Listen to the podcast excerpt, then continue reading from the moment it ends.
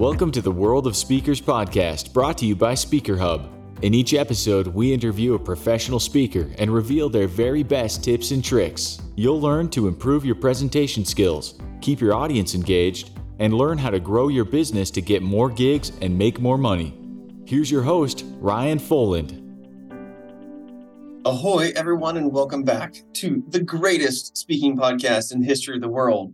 Or maybe it's just called the World of Speakers, and I think it's the best because I have fun conversations with speakers all around the world.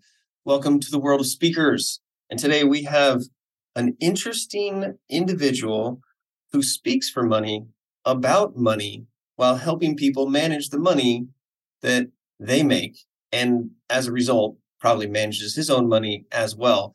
And if I've learned one thing, the beginning of each year, it's always great to look at the money that's coming in, the money that's going out, and try to make sure that the following year you have more money coming in and less money going out. So I'm excited to get not only some tips here on speaking, but we'll probably wiggle in some, I'm assuming non financial advice because I don't think we can do that. So this is not financial advice, by the way, but we do have somebody who's a three times number one best selling co author. He's a certified financial planner running Lake Growth Financial Services. And spoiler alert's already there. He's also a speaker. So everybody, welcome Mark Willis to the stage. Welcome, Mark. Hey, thanks, Ryan. Thanks for having me on. Well, we'd like to kick things off as you know, as compelling as possible. So listening to me talk is not going to be it. I want to hear a story, something that shaped you. Now, as speakers, we're full of stories, so you're going to have to choose wisely here. But the question is really around a story that comes to mind that you look back and you're like, damn, that really changed me as a person, changed my perspective, changed my life. Those are the exciting ones with the the thrills or not. What do you think? What comes to mind? Yeah. Well, thank you. I've had the privilege of working with clients all over the country to help them in their financial life, business owners, real estate investors, even NFL Super Bowl champions, Ryan. But most people I work with are just really trying to get a sense of control and manage a sense of uh, certitude, agency in their life. I had one guy say, Mark, I feel like I'm just a tennis ball floating down the gutter of life. And his goal, his aim was to start to swim upstream. I just think that's a beautiful picture of what I try and love to get to do with clients all around the country. Swim upstream in the gutter. That's right. Yeah. Hey, you got to start somewhere, man. You got to start somewhere. but, you know, taking us back, I remember I was in a dirty hotel room. I was 18 years old and I was with a lady. How's that for a start to a story? Okay. Well, it depends. Is it a lady of the night or just a lady? Yeah, yeah, yeah. No, I'm starting it off to, I got to get your attention somehow, you know? so I was 18 years old in a dirty hotel room outside of my college with a lady named Sallie Mae. Mm. And uh, for those who don't know, that is the prevailing student loan provider, at least uh, at that time. And I was there as a freshman, not knowing a thing about money. And I was assigning my life away in a way that I did not understand at the time. And my parents just wanted me in a good college, but it was a expensive private school that we didn't have any business really going to, to be quite candid with you. I'm glad I went. But uh, yeah, seven years later, went through the undergrad and the graduate degree there and stumbled out of that institution with $120,000 of student loan debt shackled around my neck. Ouch. And by the way, it was 2008 when I graduated. So a great time to be looking for work. And great job opportunities to jump into that market for sure, especially in the financial services. Yeah, exactly. so, and I had no no background in money and no marketable degree. I didn't get a degree in finance. So it was all up to me and my wife to figure out how the heck are we going to satisfy the beast. You know, I jokingly say I married two women in college, my beautiful wife and Sallie Mae. And I wanted to divorce one of them. And I'm thankfully still married to my beautiful wife. And we got rid of Sally. Or at least just pay one of them off enough so that they just go away, right? That's right. Yeah, that's right. you got to pay them off. and she sure wanted her rent every month. The man, it felt like a mortgage payment. It felt like a, a noose around my neck and there was no dangling carrot for student loan forgiveness at that time. Could we call it salimony instead of alimony? Salimony. That's good. I'll write that down, man. That's great. I love it. So that's the story. You know, that's where it began. It certainly didn't end there, thankfully. I went from, I'll give one little last tidbit to this story and then I'll hush. My first day job after my highfalutin master's degrees and feeling so smart, like I was going to conquer the world, was working for a property management company, just grunt labor. And the first day on the job, they put me in a brand new apartment building that they had just purchased and were renovating at the time. Okay. So we don't know what's in that thing. and they hand me a shop vac and they tell me to crawl under this elevator that had broken, crawl under it, get on my hands and knees, get in there, and suck out all of whatever you could find underneath this nasty old 30 year old elevator. So I have a way of getting into filthy situations and lowering my ego at the same time. So that's sort of where my my life started as a financial seeker, let's say. It sounds like it sucked. Yeah, yeah, great point. Yeah. The best vacuums always do, man. okay, so, you know, sometimes we have to suck in order to I don't know, in order to Come on, you can turn this metaphor around. Let's go. Let's go. Yeah, yeah. we got to make sure that we suck up all of that experience in order to then bag it up and bring it into a spot that can serve better purpose. And whatever is underneath that elevator, maybe the purpose was in the trash. But as you look and if if we sort of vacuum up some of your speaking experiences over the next short while here, we can put it into a bag. It might even be a dirty bag because you know you get yourself in these dirty situations. But we can hand this off to our audience. They can take it, they can open it, and as soon as they do, there will be that like crazy puff of like all of the dust that comes off. But then there's going to be some settled, like amazing little nuggets that we can find and pull in, pull out of there. So I'm in awe of that metaphor extension. I think you tortured it about as well as you could have done, man. So well done. yeah, people are used to that here. They're definitely used to it, but they know the nuggets are going to be worth the wait. So if you had to reach into that vacuum bag and pull out and dust off some of the best things that you've sucked up over the years when it comes to the art of speaking, your presentation style, the way that you read the audience, the way that you prepare, my only caveat is that if you get too big, too general, too I already know that kind of thing, then our audience is going to think that. And then I'm just going to keep asking why, why, why, why, dig in and get to the nuggets. So, what's one that comes to mind that you can dust off and talk about from the art of speaking, whether you're speaking about money, whether you're speaking for money, whether you're speaking about X, Y, or Z? Well, I know you're famous for that. So, please hold me to it and give our audience as much value as they came for, man. So, let's do it. You know, one of my first and most important things I must do is to invite the audience to know that I am both an expert and I am not that far off from them. So even if you notice, the very first thing I said in this interview was the kind of person I like to work with and have had the privilege of working with all around the country business owners, real estate investors, NFL Super Bowl champions. But most people I work with are, and I went on and continued on into that conversation. What I'm doing there is I'm saying, hey, you might aspire to be XYZ123, but most of the people are not NFL Super Bowl champions that I get to work with. That is true that I have clients that are all those things, but most people just want more control, agency, sense of assurance, confidence that they're going to meet their financial goals. So I'm giving them both something that they can aspire to and also something that they know that they want. And I do that in the first 10, 15 seconds of the conversation, or in this case, a presentation that's the first thing that I do. Then I try my best to also say I'm not I'm not Hercules here. I had to figure things out. I've had to struggle th- along with things as well. It's sort of like Gandalf, right? You might want you might want Superman, but you're going to have more of a guide with Gandalf. Superman, I've never really felt that connected to. He's literally an alien from another planet. He seems to be in invincible.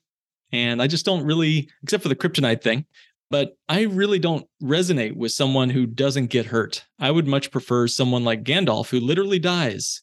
I can follow him all the way to Mordor. And I think that most financial planners, I'll get off the soapbox in just a second, but most financial planners look more like Superman in that they are impenetrable. They've got it all figured out. They don't have any problems with money. They never fight about money with their spouses. I'll tell you the truth. My wife and I, when we first were getting our financial lives together, we literally had to do our budget conversations at an ice cream shop in case we needed some witnesses for the crimes that we were about to commit, right? We needed to like hold ourselves back violence wise. Figuring out this money thing was not an easy task. So I say all that to say, I really want to have both something that our clients can aspire to, our listeners, our audience can aspire to, and let them know for sure that I don't I'm not Superman, but I am trying my very best and might be a few steps ahead of most of the audience. Okay. So I like to package things in threes. And so what I'm hearing here is that um, the value of not with them, but with a. So with them is what's in it for me. And you're saying what's in it for aspirations at the end of the day. I've heard of the James Bond start from Josh Linkner. I've heard of, you know, the the question start from people.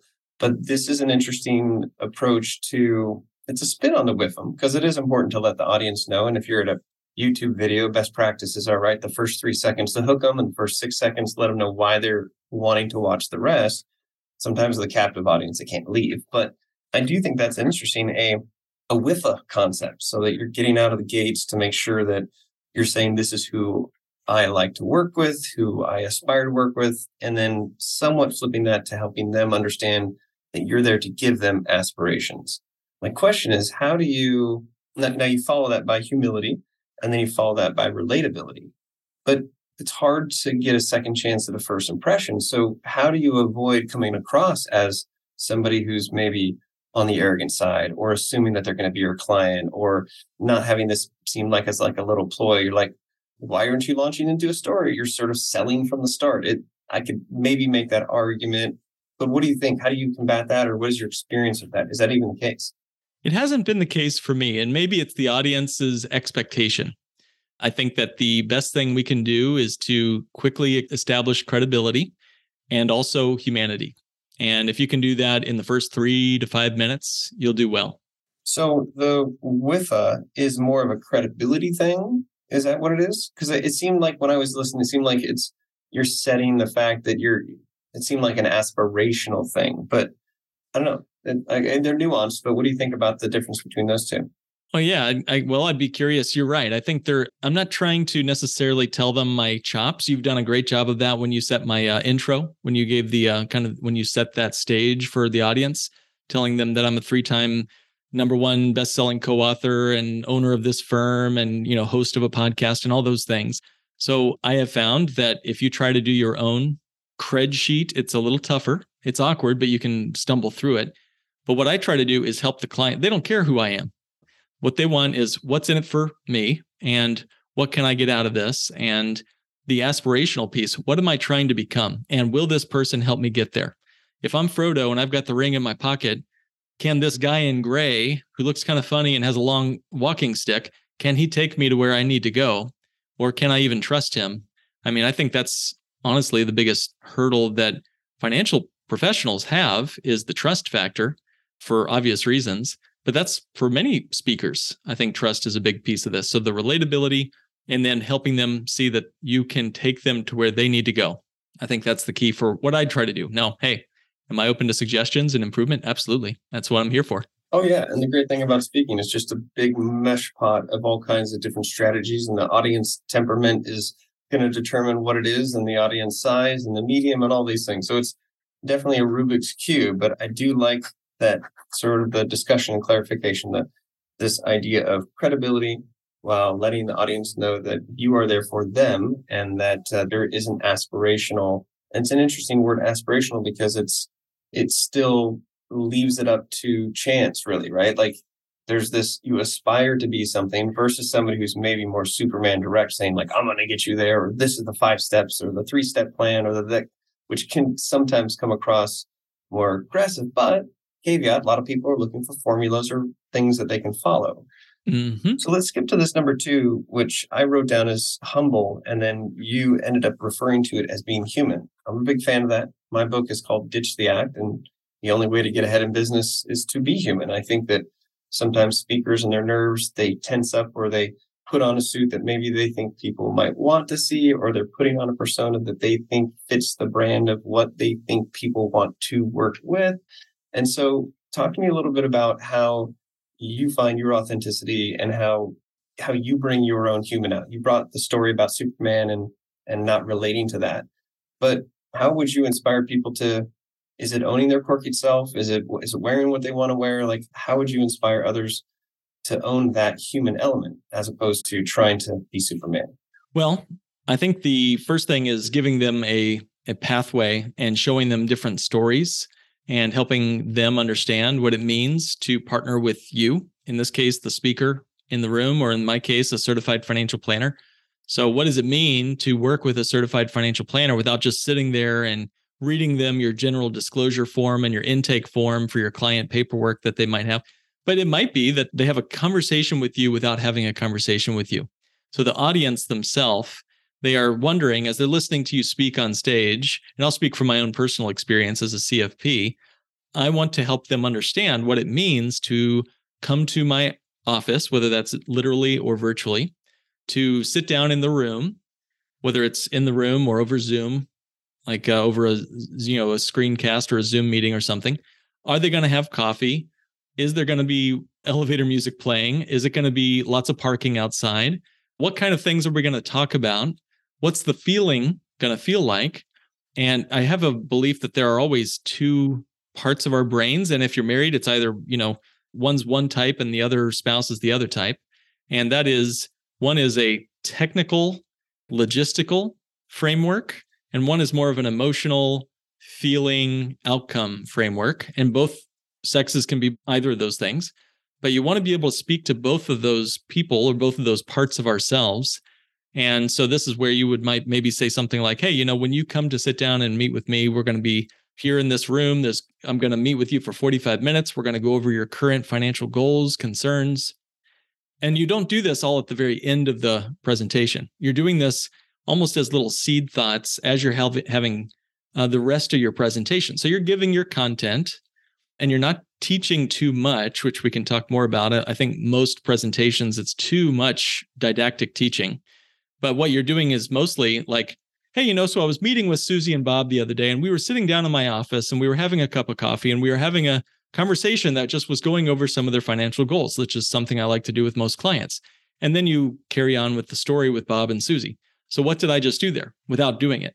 I just told them. You set the stage. I set the stage. Exactly. Yeah. So I told the audience what it means to work with a certified financial planner, what it feels like, what it looks like, the logistics, without necessarily hard selling them or anything like that.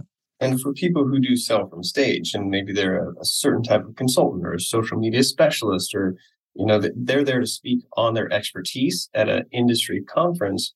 This is an interesting setting the scene, not just to show credibility, not just to be humble through storytelling and share that you know you're somebody who came from a place of debt and a place of negative of literally sucking the bottom of what everybody is most fearful of which is underneath each elevator that we ride in and these things now position you for relatability. But I like this addition of painting the picture or setting the stage in a way where you're not showboating, you're not saying this is what it, it is like to work with me. You're using it as an intro to a story. And then you even mentioned parking when you're doing that. So I was thinking, like, how would you incorporate that? Like, you know, because there, there's some of these elements, like you dropped in the coffee and the plush seats and I assume that they were plush. You probably could have said plush or something, but it left it up to my imagination. I didn't use the word plush, Ryan, but here's that that's the beauty here. You started to imagine in your own I didn't use the word plush, I don't think. I mean, you could go back and listen, but I don't think I did. But I want to know how plush your seats are. I want to know if I'm right. Yeah, they better be plush. How plush are your seats on a scale of one to 10? Yeah, I'd say uh, on a scale of one to 10. Let's be real here. Can we make it a 12? Because I like those overstuffed leather seats, man. They're great. Yeah. No, you're exactly right. I think you've uh, kind of hit the nail on the head. What we want is just sort of um, we want something that is episodic.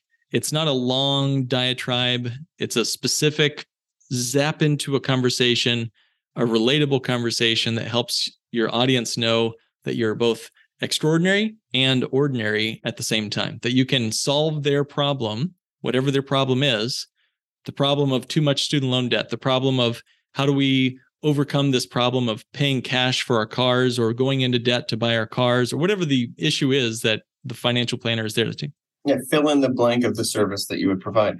And especially for these informational speakers and people who have books and who are speaking to these different topics and themes i've heard so many case studies. I've heard so many look at where this person was. I brought them from here to here using my five step my 10 step my three step my two step my whatever step. But just the addition of explaining how those interactions happen or you know as a result of meeting online and in person or as a result of this you know i'd love to meet my students at a certain space or place or something it's just a little bit that sets up people filling in those dots. And one thing when i do teach about storytelling one of the things that i love to share is helping people to understand where the story is, who is there, what is happening, what sounds are there, what the smells are there, the senses. Because as humans, when we walk into an environment, unconsciously, we identify like where the nearest exit is. Uh, we determine whether it's hot or cold. We look at making sure that like we're not stepping on anything. We know where the walls are so we don't bump into it. And it all happens almost instantaneously. Like you know how high the ceiling is. And then once you're comfortable with your surroundings, then and only then your brain's like, okay, wait, who's talking? Who am I supposed to pay attention to? And so helping to set that scene, but in a way so that they can see themselves in your story, I think is the human part. And you can do that without touting success. I love teaching about how people don't care about your story of success. If you actually say that you're Superman too much, you're going to be not like them, right? And they might not tell you. They're going to back away and you'll lose people because they just don't relate to you. But people care about how they see themselves in your story. And if you're describing the couple that's sitting, they'll think, oh, this guy works with couples. You know, I think it's a great way to vet your own speaking capability to count how many people after your speaking is done and the show's over, how many people came up to you and said, that same thing happened to me? I think that would be a great way to validate your speaking style. If you're speaking too extraordinary, if you're speaking like Superman, they're going to say, wow, what a great speech. That was incredibly moving. I love the stories. That was an amazing. You saved that person from falling from a five story building. That's incredible. Well, okay. I want to hear more people say, Mark, that same thing happened to me. I want after conversation. That's to me is the picture of success of a good speech.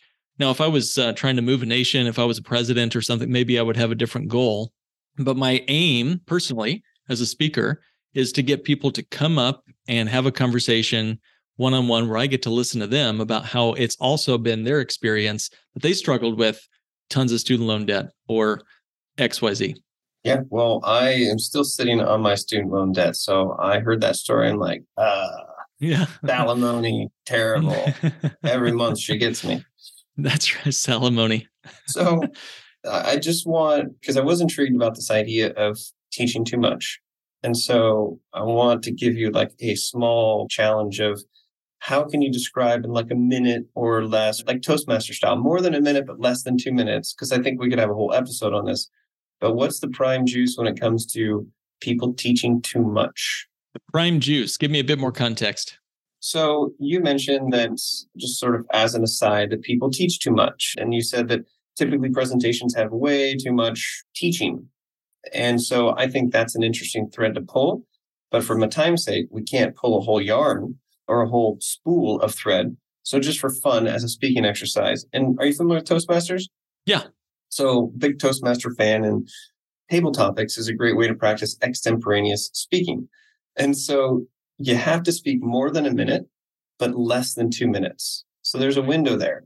And there's also a mystery word that you have to add in. So, I'm going to do a mystery word. And the mystery word, the phrase is as parking, because I want to see if you can whittle in parking just as a keyword to a table topic question of why it's bad if people on stage teach too much. Do you understand the prompt now? Okay, yeah. So the prompt is two minutes or less talking about why there's too much teaching in presentations and somehow squeeze in the word parking. You got it. Okay, here we go. Love it. Thanks for this. I'll, this is the stuff I love about your shows, man. Action. Yeah. All right. So you're teaching too much. What is it you need to actually convey? there's only a few certain things you need to teach your audience. As a financial planner, I can get stuck in beta, standard deviations, and other random uh, calculations with spreadsheets galore on the screen, and no one pays attention. What do I need to say? I need to teach them that what I'm saying is something that other people, and specifically their other financial advisor, is not saying. That's the first thing. I'm saying something that other people are not saying. Number two, I need to teach them why there is an urgency and number three, I need to teach them that why what I talk about the answers to their really big questions that they had when they walked in tonight. So that's the three things that they were thinking about their pain, their concerns when they were parking their car, getting into the room to hear me speak. They had these concerns financially. And now I'm here to tell them why I have the answers. That's the only thing I need to do as far as teaching. All right. And you literally, congratulations. I was waiting for the parking. You slipped that in there. And do you want to guess how long that was? Uh, I don't know, a minute and 45 seconds, maybe. It was actually a minute and four seconds. All right. So it's funny. It's just a good kind of timal spatial awareness. And one thing I always like to geek out on from sharpening my own speaking axe is to try to be able to speak extemporaneously, but understanding like exactly what 30 seconds is or exactly what a minute is, especially even from a podcasting perspective. And you understand sometimes we get excited and speak too much. So it's like, I need to say this in 10 seconds, but actually thinking about it, saying it, and recognizing when 10 seconds is up is truly an art form that you know you have to continue to practice. So good job there. Now, well, Abraham Lincoln said it best. He said, "If I was it him? No, it was um, it was a claim to be him. And if he had six hours to cut down a tree, yeah, he would spend five hours or so sharpening that axe. Oh yeah. Well, I'm sorry. I was thinking about John Adams. I think he's. I forget now. Maybe it was uh, one of these presidents.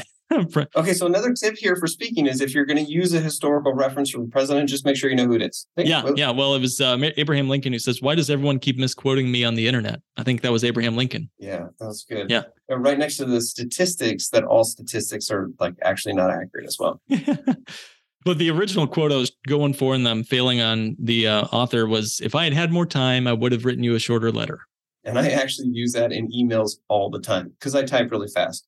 I also geek out on typing. And the more speed at which I can type, my keyboard is my musical instrument. And my gosh, my fingers are on fire sometimes. And I don't have the time to really think it through. All right, time to transition. This is the part of the show where we talk about how you use the stage to build your business. And for anybody listening, I will encourage them to draw the parallels, the parallel parking between being a financial advisor and being a blank advisor, a brand advisor, a social media advisor, a fill in the blank advisor. And that's what I love about this as an art form and a business is that what works for you could totally work for me if I sell widgets or sell sailboats or things like that. So tell us what comes to mind from the things that have worked the most so that we can translate that to our businesses. Emotional stories, I think, some kind of key thing that you want your listeners to feel. So that that builds your business. That's a business builder. Oh, well, good point. That feels like a section before Mm-hmm. And we're, we're moved on to like tangible things that you're doing to move the business needle to get more book more clients even or to book more stages kind of stuff yeah to me the point and this is a business model my reason for traveling across the country to speak on stages is so that i can have those off the stage one-on-one discussions and get contact information to speak with individuals about their personal goals and to help separately on other stages where I'm speaking more to financial professionals, my aim there is to, again, have an offline one on one conversation with them off the stage to help them in the training programs and the success systems that we built for the financial professional. So, those are the two different purposes for speaking for me. I don't sell my books often, I don't see them as my primary like product. My product is my financial planning for clients and my training for successful financial professionals. Okay, so what tactics do you use to increase the number of post talk conversations?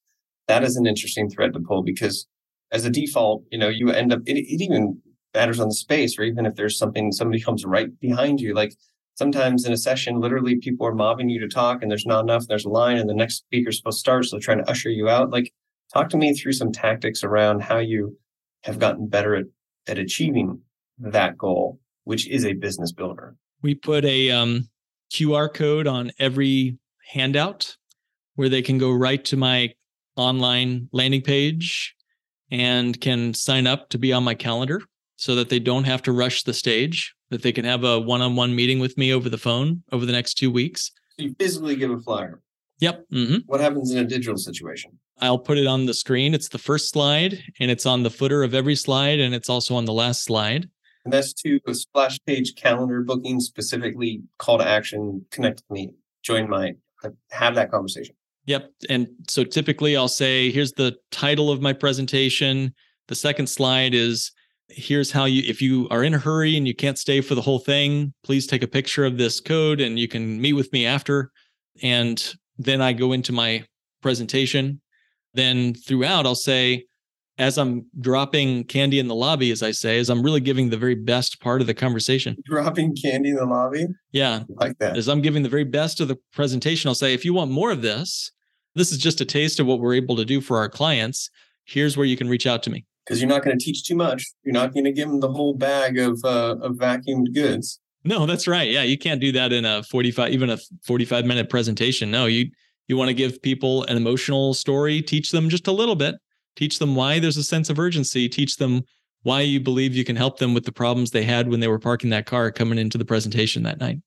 So yeah, you want to give them a couple of ways tactically. And so yeah, the QR codes have been helpful, especially post COVID. Folks hated those QRs before COVID. I still hate them out of just personal just I think they look ugly. But the new ones now they can put your logo right inside the QR code and that's kind of cheesy and chintzy and fun at the same time.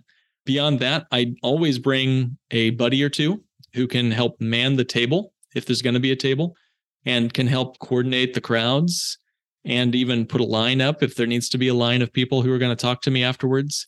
So we have a logistics kind of crowd control slash man the table person.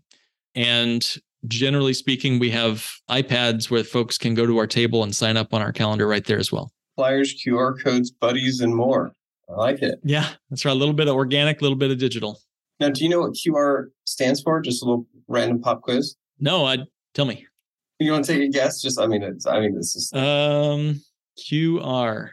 Okay, so I'll give you a hint. What is it? Fast or slow? Uh, quick response, I guess. Yeah. Yeah. All right. Cool. There you go. So I, I think that's so funny because people we use it, we know about it, but like we don't know what the QR means. And so this wasn't just to throw you under the bus. This was to help throw you under the bus. We'll call the love bus. So everybody else who hears this episode, they can be like, hey, do you know what that means? Well, do you know why they call it a 401k?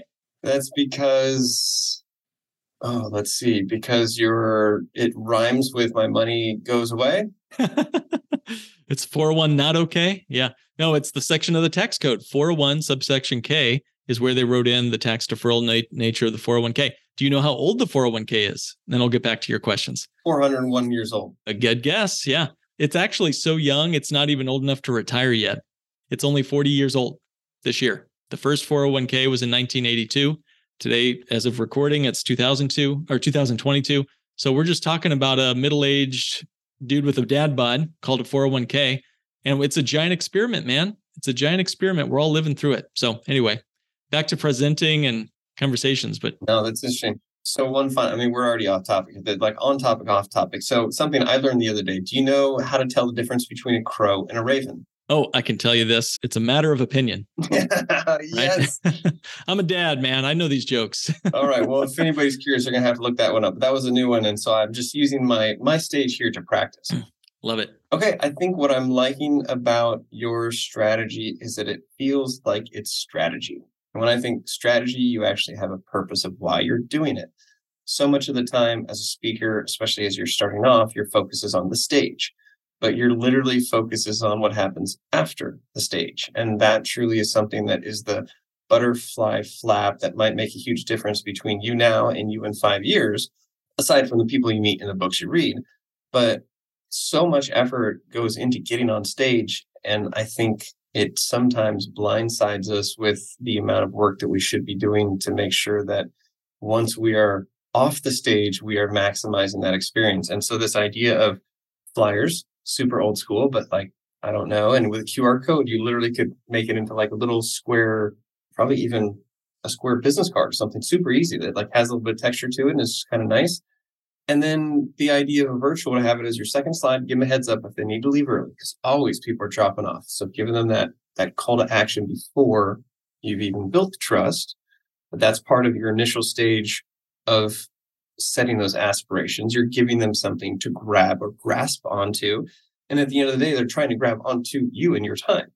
So the fact that you have a QR code on every single presentation slide, I like that because you're leaving the opportunity for people to grab it if they want. And again, it's just back to your time your calendar. And that seems to me nice and strategic. The fact you've got some people there, which is great to help kind of crowd control. So I, I can see how that has built a significant amount of like groundswell to where you know why you're up on stage speaking. It's to build and grow the business. Okay, now final piece of advice, and you know we can do another two minute Toastmasters sort of table topics, but I'm curious your best financial advice for a professional speaker. And keyword that you have to throw in here just for fun. Let me look at my notes for some inspiration. Is lake. Just the word lake. And my prompt is the best financial advice. Your best advice for a professional speaker who maybe hasn't like thought about the financial planning aspect. They're just like hand to mouth, getting off stage, doing it, building their business, listening to this podcast, growing, growing. But like, what would you tell a professional speaker? Well, you know, if uh, if it starts with um, like most businesses, your business did not get just a 401k that just dropped out of the sky. I'm going to just assume that that you didn't just wake up, start your business as a public speaker, and all of a sudden you just got your retirement plan from the mountains, right? And if anything, it would be a an SE. What is it? Self employment retirement fund. SEP. Yeah, simplified employee pension, and those are not dropped out of the sky either. And if you did that, good for you for thinking long range. But I'd like you to start asking yourself, hey, one, retirement's coming anyway, whether you like it or not. 60% of people are forced into retirement, whether they want it or not. 60%, either their own health or they're caring for the health of a loved one, forces them into their own retirement before they're ready. And the other question is do you even um, have you looked into what you want your money doing for you? So, my advice is to journal. This is free, right? You don't have to call a fancy CFP to talk about this. You can grab a journal, answer this one question What do I want my money doing for me? And another side prompt to this is get a magic wand out of your desk drawer, because I know you have one. Wave that magic wand and create on paper a brand new financial product. I don't know what it's going to be. I don't know what kind of characteristics it's going to have. Mine would probably be the ginger K, but yeah. Yeah. just designed for me, like you're Jerome Powell, Federal Reserve Chairman. You get to just wave that wand and create a brand new financial product that can have any kind of characteristics. It can have infinite returns. It can be tax free all the time. It can be you know a, a, private and unavailable for people to, to sue you and take it away from you. It could be used as collateral. It could be funded whether you put money into it or not. Just write that list of the best characteristics for money.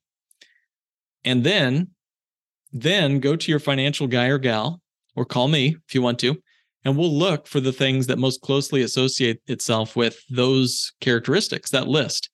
Too many people do it in reverse they just get handed their 401k, they get handed a bunch of credit card debt, they get handed a Roth IRA or some crypto because they thought it was cool. And now they just got all this stuff in their backpack weighing them down. I think for a lot of speakers, it's tight early on. You need access to capital, you need liquid cash, you need to be able to go on big, you know, extended trips, a lot of time in the airport or virtually speaking. You got to market yourself, a lot of cash outlay.